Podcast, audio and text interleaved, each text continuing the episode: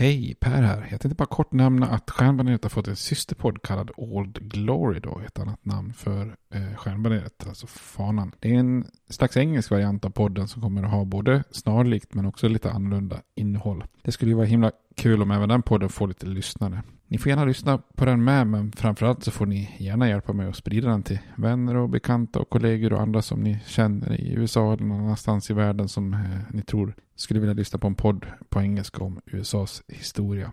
Tack, det var bara det jag ville säga. Nu kommer avsnittet. Hej då! Hej, det är Ryan Reynolds jag är här med Keith, co-star of my upcoming film If, only in theaters May 17th. Do you want to tell people the big news?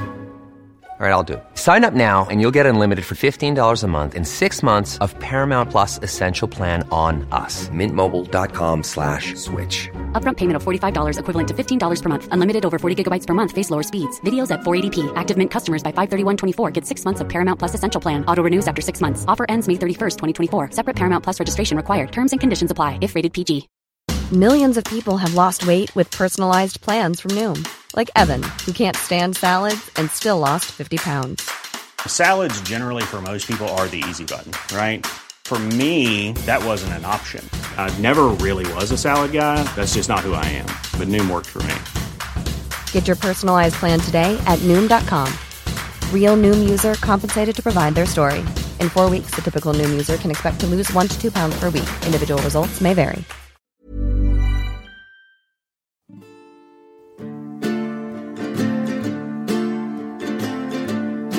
We hold these truths to be self-evident, that all men are created equal, that they are endowed by their Creator with certain unalienable rights, that among these are life, liberty, and the pursuit of happiness. Now we are engaged in a great civil war, testing that government of the people, by the people, for the people, shall not perish from the earth. And so, my fellow Americans, ask not what your country can do for you. Ask what you can do for your country. I have a dream. My four little children will one day live in a nation where they will not be judged by the color of their skin, but by the content of their character. Mr. Gorbachev, tear down this wall. I did not have sexual relations with that woman, Miss Lewinsky. Hej och välkomna till Stjärnmaneret, en podcast om USAs historia med mig Per Fjärdingby. Där vi fortsätter serien om eh, de politiska partiernas historia. Och eh, vi har ju gått igenom redan fem stycken olika partisystem. De första eh, där det inte nödvändigtvis var Demokraterna och Republikanerna, men sen har vi ju gått igenom det tredje, fjärde och femte systemet där det har varit en kamp mellan demokrater och republikaner och idag är vi framme vid det sjätte partisystemet. Tittar vi tillbaks eh, på slutet av förra avsnittet så det här kaotiska demokratiska konventet 1968 blev en slags tydlig symbol egentligen och ett avslut på eh, hela 60-talet kan man säga nästan. Valet av Richard Nixon till president startar ju också den republikanska förvandlingen som sen också kommer att kulmineras med Ronald Reagan då. Så perioden från 1968 och framåt mot våra dagar har då oftast kallats då för det sjätte partisystemet. Eh, ett alternativt namn har också varit den konservativa eran då. Eh, dels för att republikanerna dominerar i Vita huset och dels för att republikanerna har gått högerut ideologiskt. Och dels för att också väldigt de få demokratiska presidenterna som suttit i Vita huset, alltså Jimmy Carter och eh, Bill Clinton och Barack Obama, har heller inte varit speciellt vänster i sina ideologier. Då. Men det har också varit en hel del systemändringar som skiljer det femte och sjätte systemet åt som vi ska titta på då. Eh, och medan det femte partisystemet kännetecknas av att Demokraterna ofta hade, hade både Vita huset och kongressens båda kammare så uppstår ett normalläge där vi har så kallad divided government. government alltså att ett parti inte kontrollerar alla tre då. Det här gör oftast att det uppstår ett dödläge så att det sjätte partisystemet har ibland också kallats för dödlägets era då kan man säga.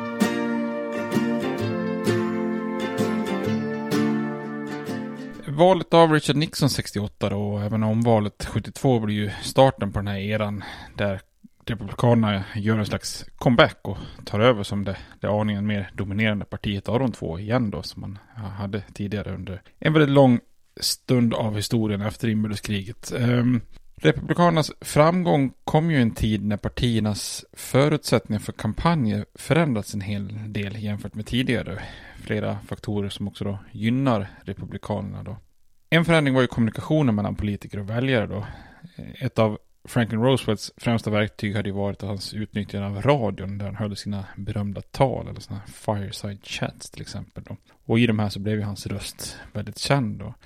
Med start 1960 så slår ju tv igenom eh, och rösterna hade helt plötsligt fått ett ansikte. Själva debatten 60 mellan Nixon och John F Kennedy var ju, var ju känd och Nixon var ju kanske minst lika bra debattör då, men Nixons lite svettiga och bistra ansiktet hade inte alls gått hem hos tv-tittarna så som Kennedys charmiga uppsyn då, medan radiolyssnare på den här debatten hade tyckt att Nixon vann då. Eh, republikanerna skulle ju då Eh, framöver vinna väldigt stora framgångar på, inte, inte minst på 80-talet då, med den forna skådespelaren Ronald Reagan som gick väldigt bra hem i tv-rutan. Så här var ju också en fördel för Republikanerna. Förändringar i kampanjorganisering och, och finansiering gynnar också Republikanerna. Eh, presidentkandidaterna började allt mer lita på sina egna personliga kampanjorganisationer och blev allt mindre beroende av partiernas organisation. Då. Och den här trenden kulminerar lite grann i valet av Richard Nixon. Eh, eller slår igenom lite grann med valet av Nixon 1972. Eh, eftersom han då fullt ut litar på sin så kallade Committee to Re-elect the President. Förkortat CREEP. Eh, och de här CREEP lyckas ju med den mest omfattande presidentkampanjen och samlar ihop mer pengar än någon kampanj dittills då. Eh, vilket ger då eh, Nixon en väldigt, väldigt övertygande seger i valet 1972. Då. Sen är det klart att själva ordet creep kan ju kanske vara lämpligt. För det var ju också lite creepy eftersom det var den här eh, kampanjen som också bidrog till Watergate-skandalen sen då. Men den här utvecklingen med personliga kampanjer och stora pengar eh, har ju såklart sina baksidor då, eh, som man försökt att tämja ända sedan dess då i olika omgångar, eh, fortfarande än idag då. Eh, redan om man backar tillbaka till Martin van Buren då, som betyder mycket för partisystemet som jag hoppas ni minns från tidigare avsnitt. Eh, han hade ju varit en av de första med att se eh, vinster då med fungerande partier. Han hade menat att partierna var ett verktyg för att tygla individuella ambitioner då. Eh, Nixon, eh, Creep och den här Watergate-skandalen visar ju med all tydlighet hur illa det kunde gå med ambitiösa och skrupellösa politi politiker som då driver egna kandidaturer och kampanjer då så att säga. Men trots olika förslag på åtgärder så hade pengar och personliga kampanjer kommit för att stanna och, och betydelsen av pengar för kampanjer var ju ytterligare en sak som gynnade Republikanerna under det här sjätte partisystemet eftersom de mer än, än motståndarna eh, lyckas då identifiera sig som partiet för affärsvärlden och låga skatter och hade lättare att få in pengar för kampanjen då. Så republikanska kandidater från egentligen Nixon och framåt var ju oftast betydligt mer framgångsrika med att samla pengar än sina demokratiska motståndare. Och republikanerna var också snabbare att utnyttja teknik och massmedia för att just samla in pengar också då. Så Demokraterna halkar eh, liksom lite efter eh, i den här eran. Eh, även på ett annat plan då eftersom effektivt kampanjande på nationell nivå, nivå inte längre heller med, med liksom tv och liknande var förknippat med den här gräsrotsorganisationen på delstatsnivå. Eh, Demokraternas styrka hade ju tidigare legat i, i deras förmåga att mobilisera och eh, medborgarrättsorganisationer, lokala fackförbund och liknande då. Eh, Medan då republikaner som Nixon och Reagan, de kunde i sina kampanjer lite grann då runda gräsrotskampanjerna och istället satsa då stora belopp på tv-reklam och, och, liknande. Så här är ett antal liksom strukturella faktorer som, som gynnar republikanerna på, på, eh, på 70 och 80-talet.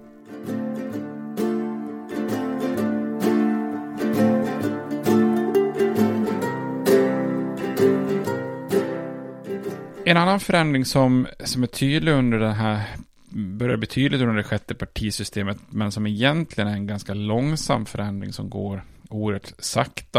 Eh, det är ju också att partierna, eh, man kan säga under åren från 68 till 1980, eh, gör en ideologisk renodling där Demokraterna blir mer ett renodlat liberalt parti och Republikanerna blir ett mer renodlat konservativt parti. Och det här är en oerhört långsam och ganska komplex process som man i princip också kan se på än idag när vi pratar om polarisering då, så att säga.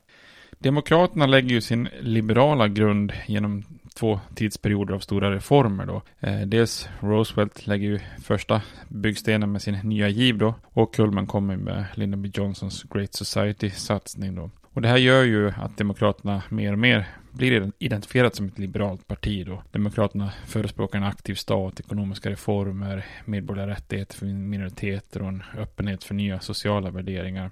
Samtidigt blir ju då Demokraterna mer och mer identifierade som ett konservativt parti. Eh, de förespråkar en mindre aktiv stat, mindre offentliga ekonomiska satsningar och mer traditionella sociala värderingar. Utrikespolitik blir Republikanerna dessutom det parti som är mest antikommunistiskt och förespråkar liksom hårdare tag mot Sovjetunionen under kalla kriget. Då.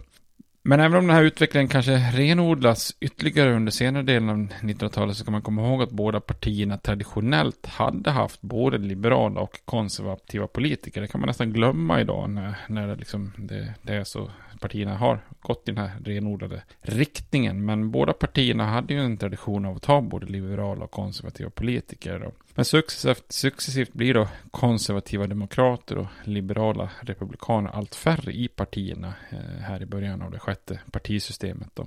Eh, en orsak till att många liberala republikaner hade stannat kvar i det republikanska partiet historiskt var ju att vissa traditionella grupper som inom Demokraterna stack väldigt mycket ögonen på dem och, och gjorde det för många liberala republikaner lite omöjligt att samarbeta eller tillhöra Demokraterna. Den första gruppen var fackliga ledare. Många liberala republikaner hade ju många år av samarbete med stora företagsledare och de som var imponerade av dem avskydde ju samtidigt då fackens strejker och vad man såg som laglöshet. Då. Den andra gruppen var ju demokraternas bossar och politiska maskiner som fortfarande under första halvan av 1900-talet var väldigt stark på, starka på många håll. Då. Många republikaner förknippar ju eh, de här politiska maskinerna med korruption och organiserad brottslighet och med, till viss del med all rätt naturligtvis också. Då. Och den tredje gruppen var ju den rasistiska solid South då, den demokratiska södern som alltså fortfarande förtryckte afroamerikaner och var förknippade med, med förräderiet från inbördeskriget och segregation då så att säga.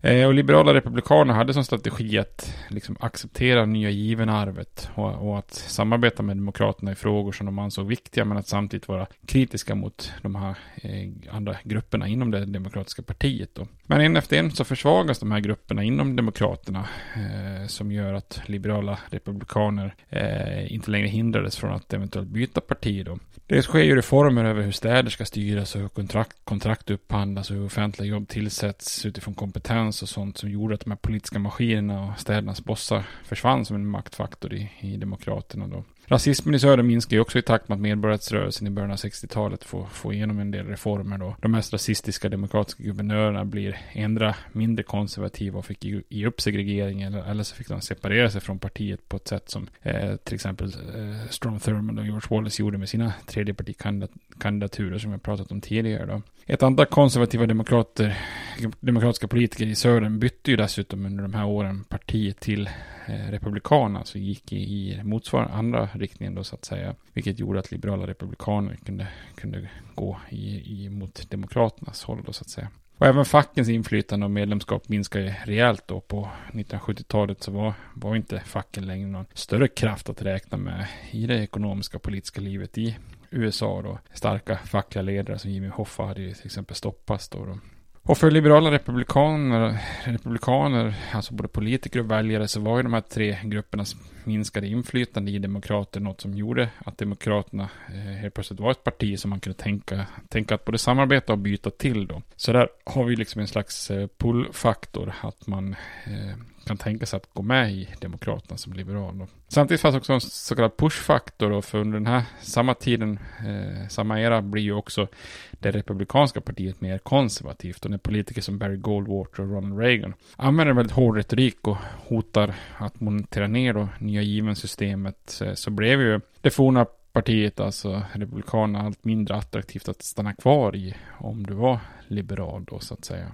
Så att eh, det här underlättar ju då och gör att många liberala väljare och politiker kan byta över till Demokraterna från, från Republikanerna.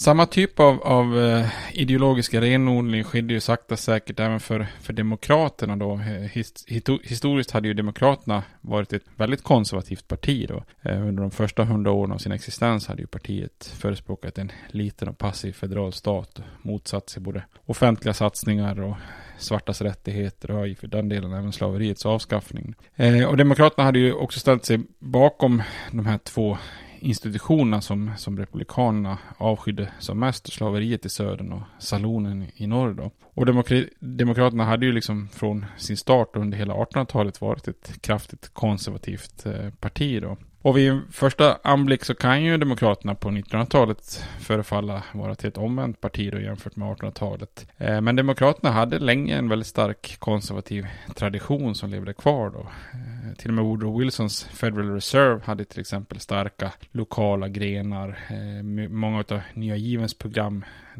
var delegerade ut till delstaten nådde aldrig fram till afroamerikaner till exempel. Och konservativa demokrater främst i södern då, men även andra var ju de som satte stopp för Roosevelts ytterligare förslag på reformer redan innan andra världskriget och, och hans försök att driva igenom en andra så kallad Bill of Rights på 40-talet som inte kom någon vart då så att säga. Eh, och det var ju ett ledande antal eh, demokrater som hade en otroligt ljum inställning till medborgerliga rättigheter för afroamerikaner och andra grupper. Eh, inte bara då, om man säger rasisterna i, i södern då. Eh, Kennedys främsta hjärtefrågor till exempel när, när han blev president var ju snarare frihandel och, och utrikespolitik än någon form av inrikesliberal politik då så att säga. Och fram till 80-talet så fanns det fortfarande många konservativa politiker och väljare bland demokraterna. Eh, demokraterna Eh, var inte ett lika tydligt liberalt parti, parti som är idag då. Men samma sak här då, mellan åren 68 till 80 sker en förskjutning där en hel del konservativa demokrater börjar byta över till republikanerna på samma sätt som liberala republikaner byter i motsats, motsatt riktning till demokraterna då. Och en orsak är utrikespolitiken där det sker en svängning där man kan säga att partierna på många sätt byter plats på slutet av 60-talet. Och ser man tillbaks då från, från första världskriget och fram till Vietnamkrigets eskalering så hade ju Demokraterna alltid varit, liksom om man säger krigspartiet som satsade, ville satsa på militären och så vidare. Republikanerna hade varit det lite mer isolationistiska partiet där många röstat emot första världskriget då till exempel. Och medan demokraten eh, Kennedy hade velat, velat rusta upp hade republikanen Nixon förespråkat försiktighet i valet 1960 då. Men i slutet av 60-talet så byter det här. Republikanerna och Nixon driver ju på Vietnamkriget och demokrater som Robert Kennedy och Gene McCarthy kritiserar kriget. Men konservativa demokrater fortsätter att och stödjer gärna en republikansk utrikespolitik som hade då en hård hållning gentemot kommunismen och Sovjet. Då. Och en annan viktig svängning utöver utrikespolitiken är ju också södern då. Lyndon B. Johnson säger lite skämtsamt att Demokraterna har förlorat södern för en generation när han skriver under Civil Rights Act 1964 och året efter med Voting Rights Act. Eh, det är ju två viktiga milstolpar för medborgarrättsrörelsen som, som man verkligen avskyr i södern då. Samtidigt är ju svängningen av södern eh, inte så abrupt som många vill får det till så att säga. Det, det, är en del av den här väldigt långsamma ideologiska skiftningen då. Eh, redan på 50-talet var ju inte Södern så, så särskilt solid som man kan tro då så att säga. Både Eisenhower och Nixon hade ju gått starkt i Södern redan i, i valen 1952 och 56 och 60 då med, med stöd runt 48 procent av väljarna. Och från och med valet av Nixon 68 framåt så vinner ju Republikanerna presidentvalen i, i Södern då. Enda undantaget är ju 76 när Jimmy Carter vinner då. Och han är ju själv, själv från Södern då så att säga. Så under åren 68 till 80 började allt fler i södern rösta republikanskt istället för demokraterna i presidentval. Men presidentval är ju såklart inte allt ur ett partipolitiskt perspektiv. Eh, man ska komma ihåg att under samma period var demokraterna fortfarande det dominerande partiet i eh, kongressval och lokala val. Och samtidigt som nästan hälften av väljarna i södern redan 1960 stödde republikanen Nixon så vann republikanerna bara 9 av 126 platser från södern i representanthuset. Då. Så i vissa lokala val finns ju inte ens det republikanska partiet. Och att inte ställa upp som demokrat var på många ställen liksom i princip som att gå ett politiskt självmord. Så här får man skilja lite grann på, på liksom presidentval och eh, andra val för att se det här ur ett större partipolitiskt eh, resonemang då när det gäller Söderns skifte då. Eh, det är ju först när Demokraterna börjar representeras av en mer liberal generation av Vietnamkrigskritiker i samband med kanske från sin start från mellanårsvalen 1974 då eh, efter Watergate-skandalen som som liksom republikanerna börjar ta för sig i kongressval och, och lokala val i södern. Och det är först på 1980 och 90-talet som södern verkligen blir ett republikanskt fäste i alla sorters val då. Så de här svängningarna i utrikespolitik, medborgarrättsrörelsen, kritik mot Vietnamkriget eh, tillsammans då med det här liberala arvet från Nya Given och Great Society gör ju då att Demokraterna blir ett mer liberalt parti där konservativa demokrater blir allt färre och, och lämnar partiet för Republikanerna. Då. Den här utvecklingen inom partierna, den här sakta den långsamma ideologiska rörelsen märks inte i valet 1976 då. Då är det den sittande presidenten Gerald Ford som tar över efter efter att Nixon avgår från Michigan i norr då, eh, vinner ju över Reagan i det republikanska primärvalet. Eh, så att här är ju den, den mer liberala republikanen som nomineras då. Och sen så förlorar ju då Ford mot Jimmy Carter från Georgia som, som i sin tur då är mer konservativ och har vunnit mot mer liberala demokrater i, i demokraternas primärval. Eh, så det här, både Ford och Carter eh, är ju här 76 lite grann som från en tidigare era, liksom en klassisk nord mot syd. Båda hade svag ställning i sina partier och båda hade många partikamrater som var misstänksamma mot dem. Så valet 76 är kanske mer en symbol för något som varit än en slags eh, symbol för framtiden. För den här ideologiska skiftningen blir väldigt, väldigt tydlig efter 1976 då, när båda partierna under 80 och 90-talen eh, genomgår en slags vitalisering som vi ska kika närmare på.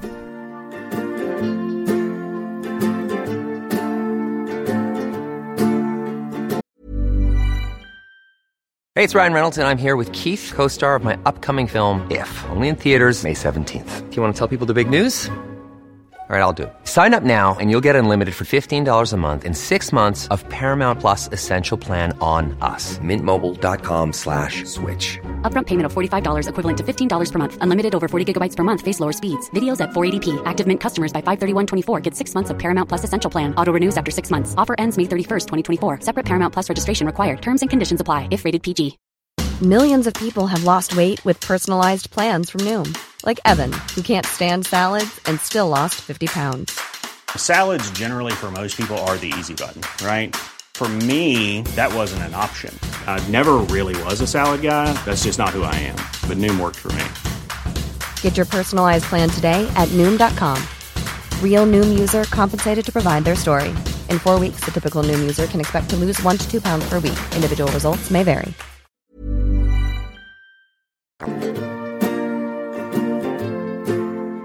Som vi såg tidigare så var varken Eisenhower eller Nixon speciellt konservativa. Den dittills mest konservativa republikanska kandidaten som försökte bli president var ju Barry Goldwater som hade misslyckats fatalt då 1964. Men det här förändras på 90 på 1980-talet då, och särskilt när Reagan tar vid där Goldwater slutade, men eh, på ett sätt där han är betydligt mer populär och framgångsrik. Eh, inte minst då genom just ökad finansiering av kampanjerna och, och att tv har slagit igenom rejält då, så att säga. Valet 1980 det blir oerhört viktigt för Republikanernas utveckling. Eh, man kan säga att det är då de konservativa inom partiet segrar till slut över de liberala falangerna och verkligen man slår spiken i kistan då för att bli ett konservativt parti då. Det finns ju en liberal republikan, John Anderson, som är kongressledamot från Illinois, som kandiderar som oberoende efter att ha hoppat av primärvalet. Och när Anderson hade faktiskt svenskt påbrå, han var barn till svenska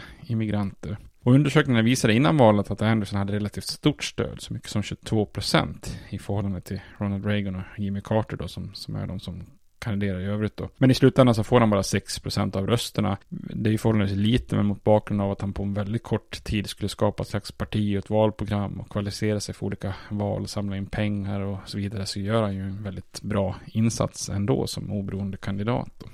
På 80-talet tar ju Republikanerna några steg högre upp på den politiska skalan då. Eh, och förflyttningens stora arkitekter är ju presidenterna Ronald Reagan och George Bush då tillsammans med representanthusets talman Newt Gingrich. Och de använder framförallt tre frågor för att gå till motattack mot demokraterna då. Kriminalitet, välfärd och eh, skatter då. Fram till 60-talet har ju kriminalitet i USA i mångt och mycket varit en lokal fråga då och i slutet av 60-talet utbryter ju en rad upplopp då ut i många amerikanska städer och kriminaliteten går upp då. Vi har bland annat det här Watts-upproret till exempel 1965. Republikanerna menar ju att Demokraternas hållning är alldeles för, för mesig, att de är, som man klassiskt brukar säga, soft on crime då. Eh, och istället gör man då kriminalitet till en nationell fråga och blir ett så kallat lag och ordningsparti då. Nästa, attack, nästa attack kom ju då mot välfärden. Eh, efter nya given så hade ju federala välfärdsåtgärder varit relativa, relativt okontroversiella när det gäller exempelvis familjer som hade barn med särskilda behov och liknande. Men när utgifterna ökar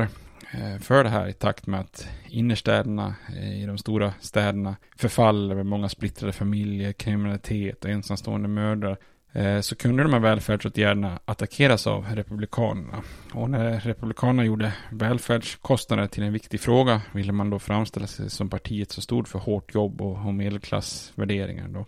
Republikanerna vill också anamma ett nytt sätt att se på skatter och offentliga utgifter.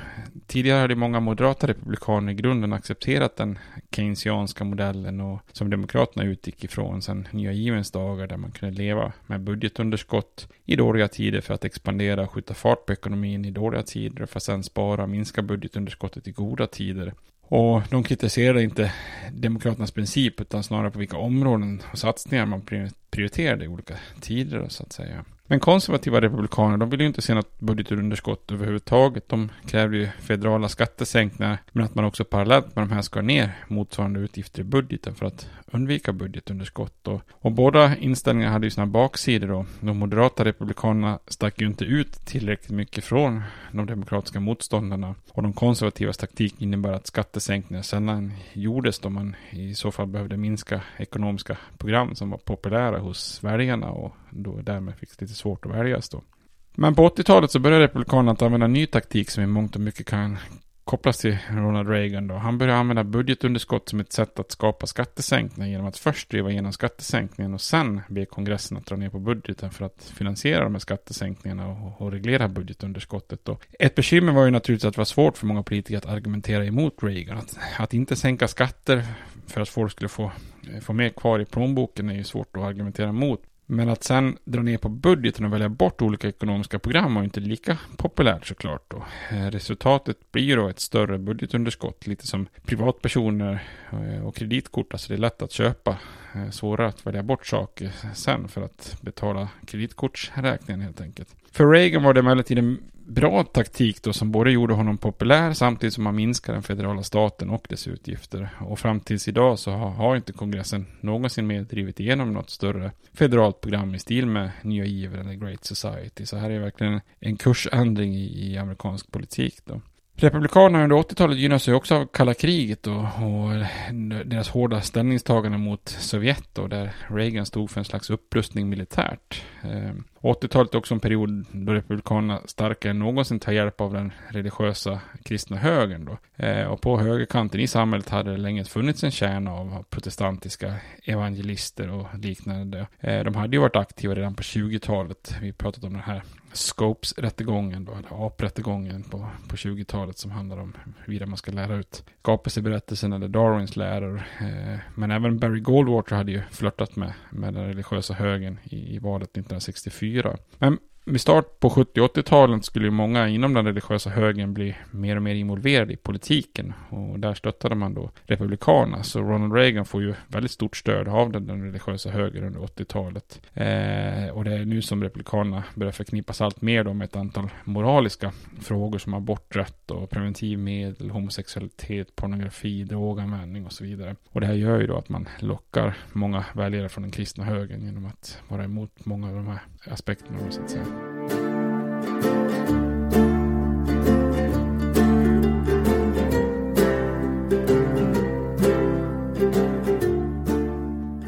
Om Republikanerna vitaliseras på 80-talet under Reagan så, så gör Demokraterna det på 90-talet under eh, William Bill Clinton. Då. Clinton han ut, målar sig ju som något man kallar för en a new democrat. Och precis som Reagan omdanar han partiet lite och anser inte att man kan fortsätta i, i de gamla hjulspåren. Då. Eh, han borde sträva efter en balanserad budget eh, och förändra många demokraters syn på just välfärd och brottslighet för att kunna konkurrera med Republikanernas syn som Reagan hade satt då. Eh, både som guvernör i Arkansas och som president är han mindre benägen att benåda brottslingar och stödjer väldigt mycket satsningar på polisen. Eh, och när det gäller välfärd så lovar Clinton att, som man säger då, citat, and welfare as we know it.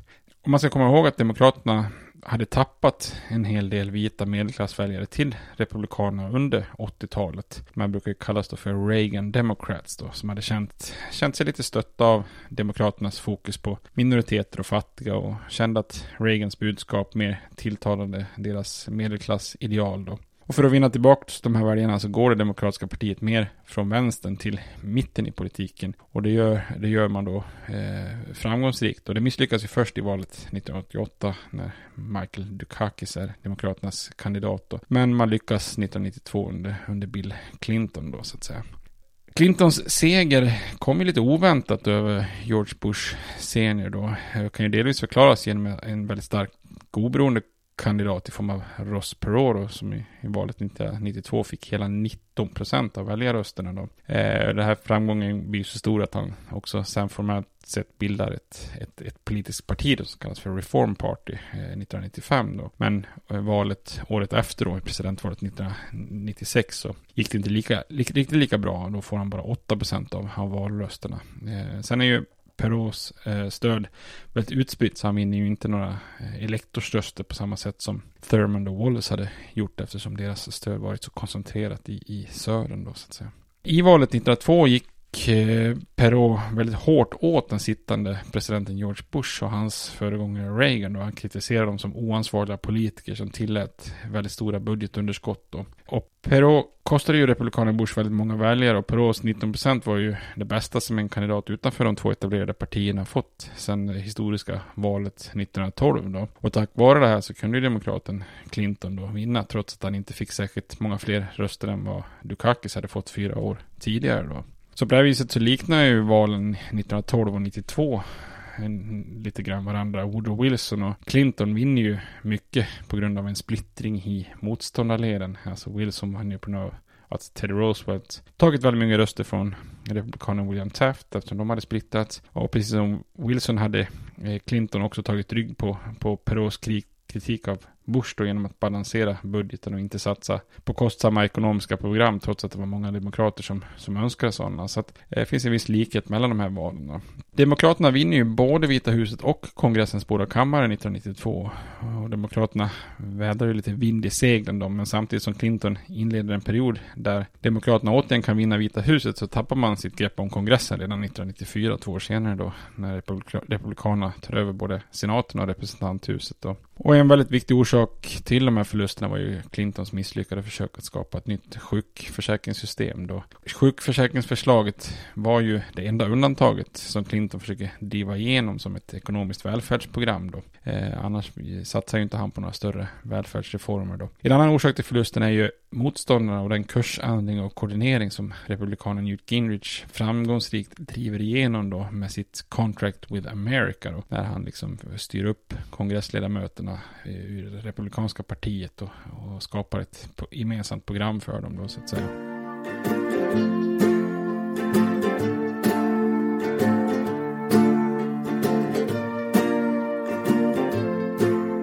Bör man jämföra det femte och det sjätte partisystemet eh, så ideologiskt så skiljer de sig inte så himla mycket åt och Demokraterna förespråkar en mer aktiv stat och med liberala värderingar. Republikanerna vill ha en liten stat och med konservativa värderingar. Men det har ju skett då vissa förändringar då. Dels det som jag har sagt, att de två partierna har blivit betydligt mer ideologiskt renodlade. Eh, inom Republikanerna fanns allt färre liberala och inom Demokraterna fanns allt färre konservativa. Och det, en annan sak som framförallt gör att de här två partisystemen skiljer sig åt är ju också eh, det geografiska stödet. Och de stora städerna och mer urbana tätbefolkade regioner tenderar att bli väldigt demokratiska fästen medan glesbefolkade landsbygds och jordbruksområden tenderar till att bli starka republikanska fästen. Då. Eh, den stora skillnaden är ju trots allt södern då som svängt från att vara solitt demokratiskt till att bli solitt republikanskt och samtidigt som det är viktigt att poängtera att det, det är då vita i södern som är republikaner medan afroamerikaner och judar och många andra fortfarande är lojala demokraterna i större utsträckning då. En annan orsak som förklarar en del i det sjätte partisystemet är just religion som jag nämnde tidigare. Religion har ju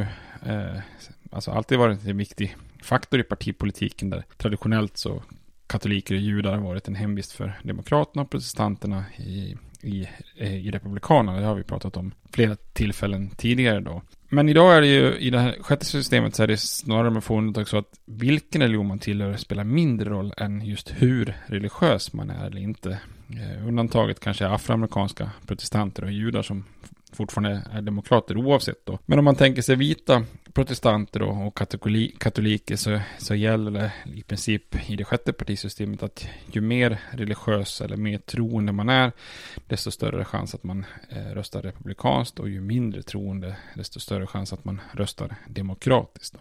Eh, och i valet 2000 så var ju faktorn eh, hur ofta du går i kyrkan en väldigt mycket tydligare indikator på vilket parti en väljare röstat på än exempelvis inkomst eller utbildningsnivå. Då. Eh, så ett antal demokrater som Bill Clinton och Al Gore försökte ju båda visa upp en stark tro i något slags försök att tvätta bort den sekulära stämpeln som Demokraterna hade fått. Kan väl reflektera att det kanske inte gick så jättebra för Clinton utifrån Lewinsky-skandalen kanske.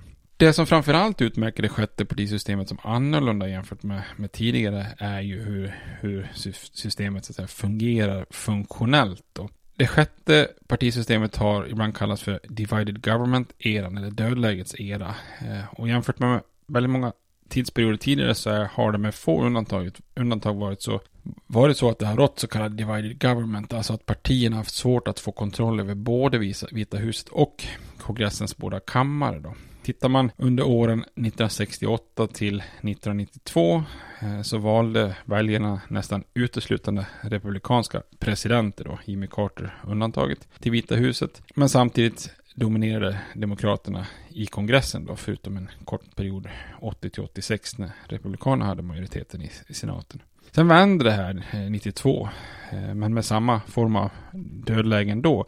Bill Clinton tar över Vita huset, men efter bara två år så tar Republikanerna över och börjar dominera kongressens båda kammare med majoriteter. Och det är liksom lite grann som att väljarna inte vill att ett parti ska dominera för mycket och att man då är villig att testa olika kombinationer av, av dödläge då så att säga.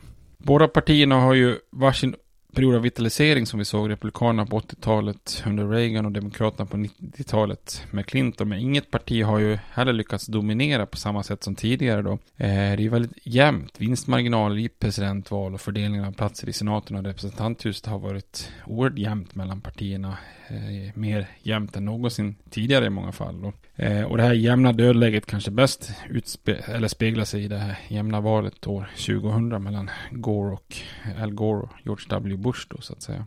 Och när George W. Bush tog över 2000 så inledde Republikanerna ett antal år av, av dominans med kontroll i både Vita huset och kongressen då under åren 2000 till 2006. Eh, utrikespolitiskt fick, fick han ju stor makt efter 11 september-dåden och det gjorde att många trodde att dödlägets era var över, att man gått in i en ny era av republikansk dominans då. Men 2006 hade ju redan Bush och Republikanernas grepp börjat försvagas och i mellanårsvalet vann ju Demokraterna tillbaka kongressen och, och bara två år senare, 2008, så vinner ju Obama då Vita huset. Och då uppstår samma sak. Obama och Demokraternas seger var ju dessutom väldigt stor och den största demokratiska segern sedan Lyndon B. Johnsons seger över Barry Goldwater 1964. Dessutom vann man då klara majoriteter i kongressens båda kammare och helt plötsligt börjar ju folk då tala om att det nu kanske det är en ny era av demokratisk dominans och att republikanerna som var svaga minoritetsgrupper skulle få en väldigt svår framtid. Men bara två år senare så tappar ju Demokraterna representanthuset och dödläget kom åter då så att säga. Och det här är också ett mönster som återupp, återupprepas med Donald Trump. Två år av majoritet, sen tappar representanthuset till motståndarna. Och när nu både Clinton, Obama och Trump som de tre, tre av de senaste presidenterna gjort samma resa då att man får två år med majoritet i kongressen för att sen tappa till motståndarna så talar man om att Biden nu måste skynda sig då eh, sina första två år för sen är det kört. Det har nästan blivit ett begrepp att man tappar ehm, eh, tapp, tappar till ett divided government-läge efter två års, ifall man vinner rubbet då så att säga. Och idag kan man ju nästan inte tänka sig ett president eller kongressval som inte är jämnt. Men eh, svängningarna bland väljare mellan 1996 och 2016 har ju varit minimala sett ur historien då. Om, om någon idag skulle förlora som Herbert Hoover gjorde 1932 mot eh, Franklin Roosevelt eller som James Cox gjorde 1920 mot Warren Harding. Ja, då skulle det vara väldigt roligt att höra vad man säger i media nu när man hela tiden förespår ett partis eh, dominans utan att dra tillbaka de historiska eh, röda tråden så att säga. Eh, nivån av jämnhet i det sjätte partisystemet är egentligen otroligt om man tänker. Och 2016 fick Trump exempelvis 1% mindre röster än, än Romney fyra år tidigare. Då. Trump tappar röster från högutbildade men vann röster från lägre utbildade. Och förlusten kostade honom ingen delstat medan den lilla ökningen gjorde att han vann 100 elektorsröster i Florida och, och rostbältet istället. Då. Och i det sjätte partisystemet är partierna också starkare nationellt än någonsin tidigare då. Eh, fram till Eh, 1980-talet så var ju partierna delstatsorganisationer som träffades i en koalition vart fjärde år för att utse presidentkandidater. Och eh, de nationella samordnande organisationerna var ju väldigt svaga jämfört med många andra länder med begränsade budget och begränsat inflytande i delstaterna och väldigt få regler för hur delstaterna skulle välja kandidater till nationella poster. Då. Men med start på 80-talet så började partierna, först Republikanerna, och sen Demokraterna, att förstärka och utveckla sina nationella organisationer. Eh, och nationella partiregler begränsar delstaterna och pengar börjar samlas in till kandidater på, på nationell nivå. Så även om de amerikanska partierna fortfarande med internationellt mått är eh, starka på lokala och delstatsnivå så finns en starkare nationell partiorganisation som både stöttar och ställer krav på ett sätt som varit otänkbart liksom tidigare i landets historia.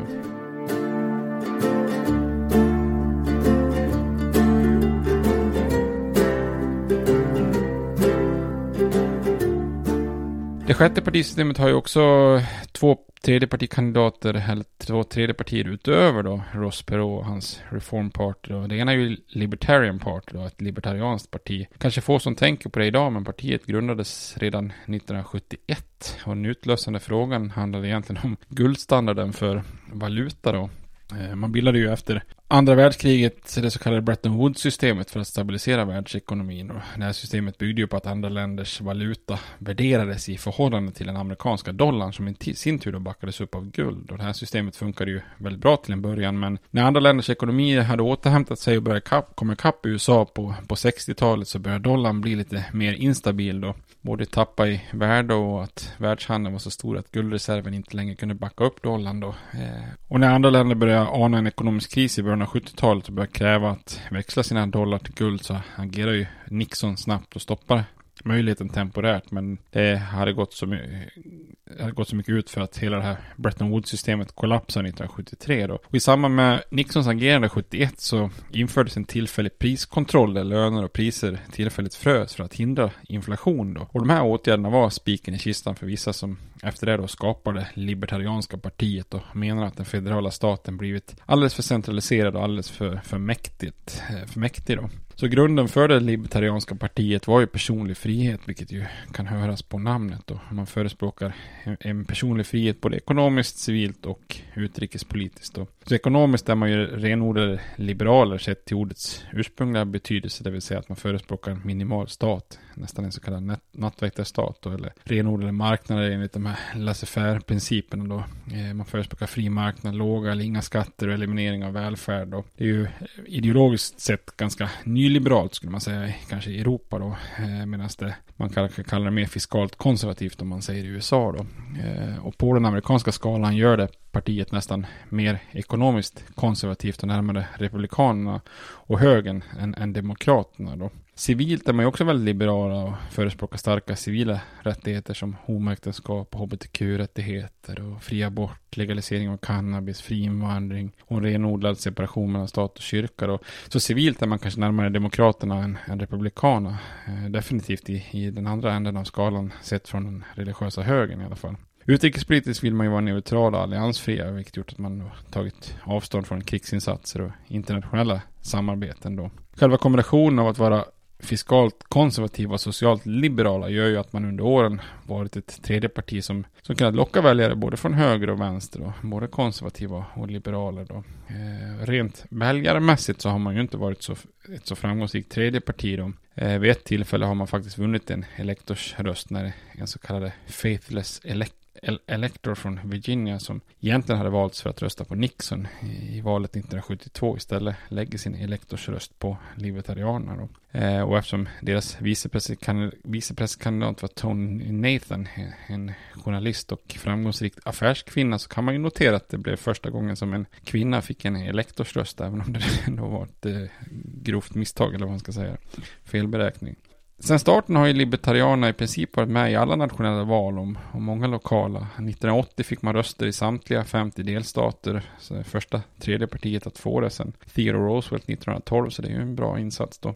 Eh, partiet har ju dock haft svårt att komma över 1% röster i de flesta val, men lyckats några gånger då. Eh, den största framgången kom ju ganska nyligen här, 2016, när partiets kandidat Gary Johnson fick 4,4 miljoner röster då, 3,3 procent av totalen då.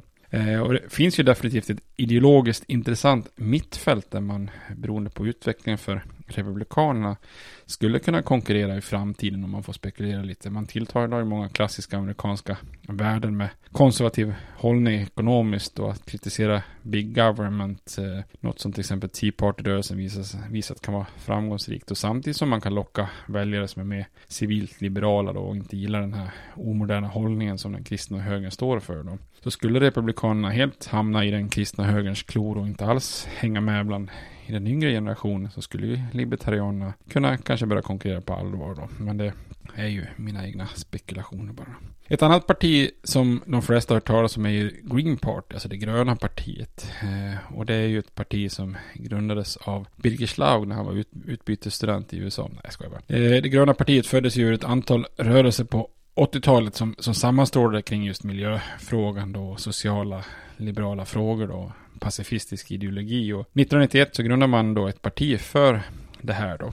Och förutom då just miljöfrågan och bättre miljö eh, så står ju partiet för demokratisering i form av att man vill reformera elektorsystemet, eh, ge alla kandidater lika mycket tv, radio, tid. Man vill använda antitrustlagar för att slå sönder stora mediakonglomerat. Man vill använda FN mer för att lösa internationella frågor och rusta ner den amerikanska militären. Ekonomiskt vill man ha en mer rättvis inkomstfördelning och menar att den rika eliten inte bidrar till samhället som de borde och därför borde superbeskattas då. Dessutom vill man ha en offentligt finansierad sjukvårdsförsäkring då som, eh, som är helt ja, offentligt finansierad då. Eh, så att det är ju ett, ett, eh, på många sätt ett ganska rejält vänsterparti för att ändå vara amerikanska mått mätt eh, partiets främsta framgångar kom ju med Ralph Nader i valet 2000 då han vann mer än 2 miljoner röster då, ungefär 2,7 procent av totalen då. Och för det kom han ju alltid att vara anklagad av Demokraterna för att ha orsakat Al Gores förlust i, i, i valet 2000. Så att det, det är ett arv som Nader och Green Party får, får leva med så att säga. Så det var det sjätte partisystemet präglat av en ideologisk renodling eh, av partierna då präglat utav eh, andra mer moderna varianter utav valkampanjer och eh, präglad just utav att partisystemet eller, eller hela systemet bygger på det här divided government där, där ett parti oerhört sällan jämfört med tidigare i historien har majoritet i både Vita huset och kongressen då så att säga. Och där är vi väl idag och eh, det är ju frågan vad som händer framöver och hur eh, man kan se. Eh, om, om 20-30 år kanske vi kan se tillbaka och se att det fanns något, någon brytpunkt här, kanske med valet av Trump eller någonting annat som gör att man, man kan se tillbaka att starten på ett sjunde partisystem kom här. Men än så länge så pratar man om det sjätte partisystemet som, eh, och den här renodlingen ideologiskt pratar man ju kanske mer och mer om idag som en politisk polarisering så att säga. Men det var det sjätte partisystemet. Jag tänkte avsluta den här serien i nästa avsnitt då med, med en liten sammanfattning och eh, försöka dra lite röda trådar. Vad, vad, kan man säga om den här partipolitiska historien? Finns det några gemensamma nämnare och röda trådar som kan vara värt att, värt att nämna? Men eh, tills dess får ni ha det bra. Hej då! States like these and their terrorist allies constitute an axis of evil And if the hippies and the yippies and the disruptors of the systems that Washington and Lincoln as presidents brought forth in this country will shut up and work within our free system of government, I will lower my voice.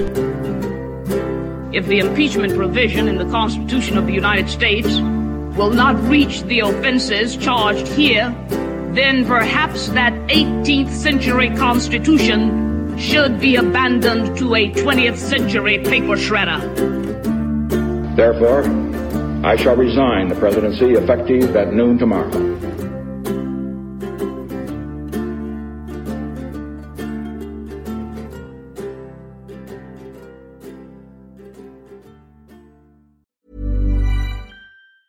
Hey, it's Danny Pellegrino from Everything Iconic.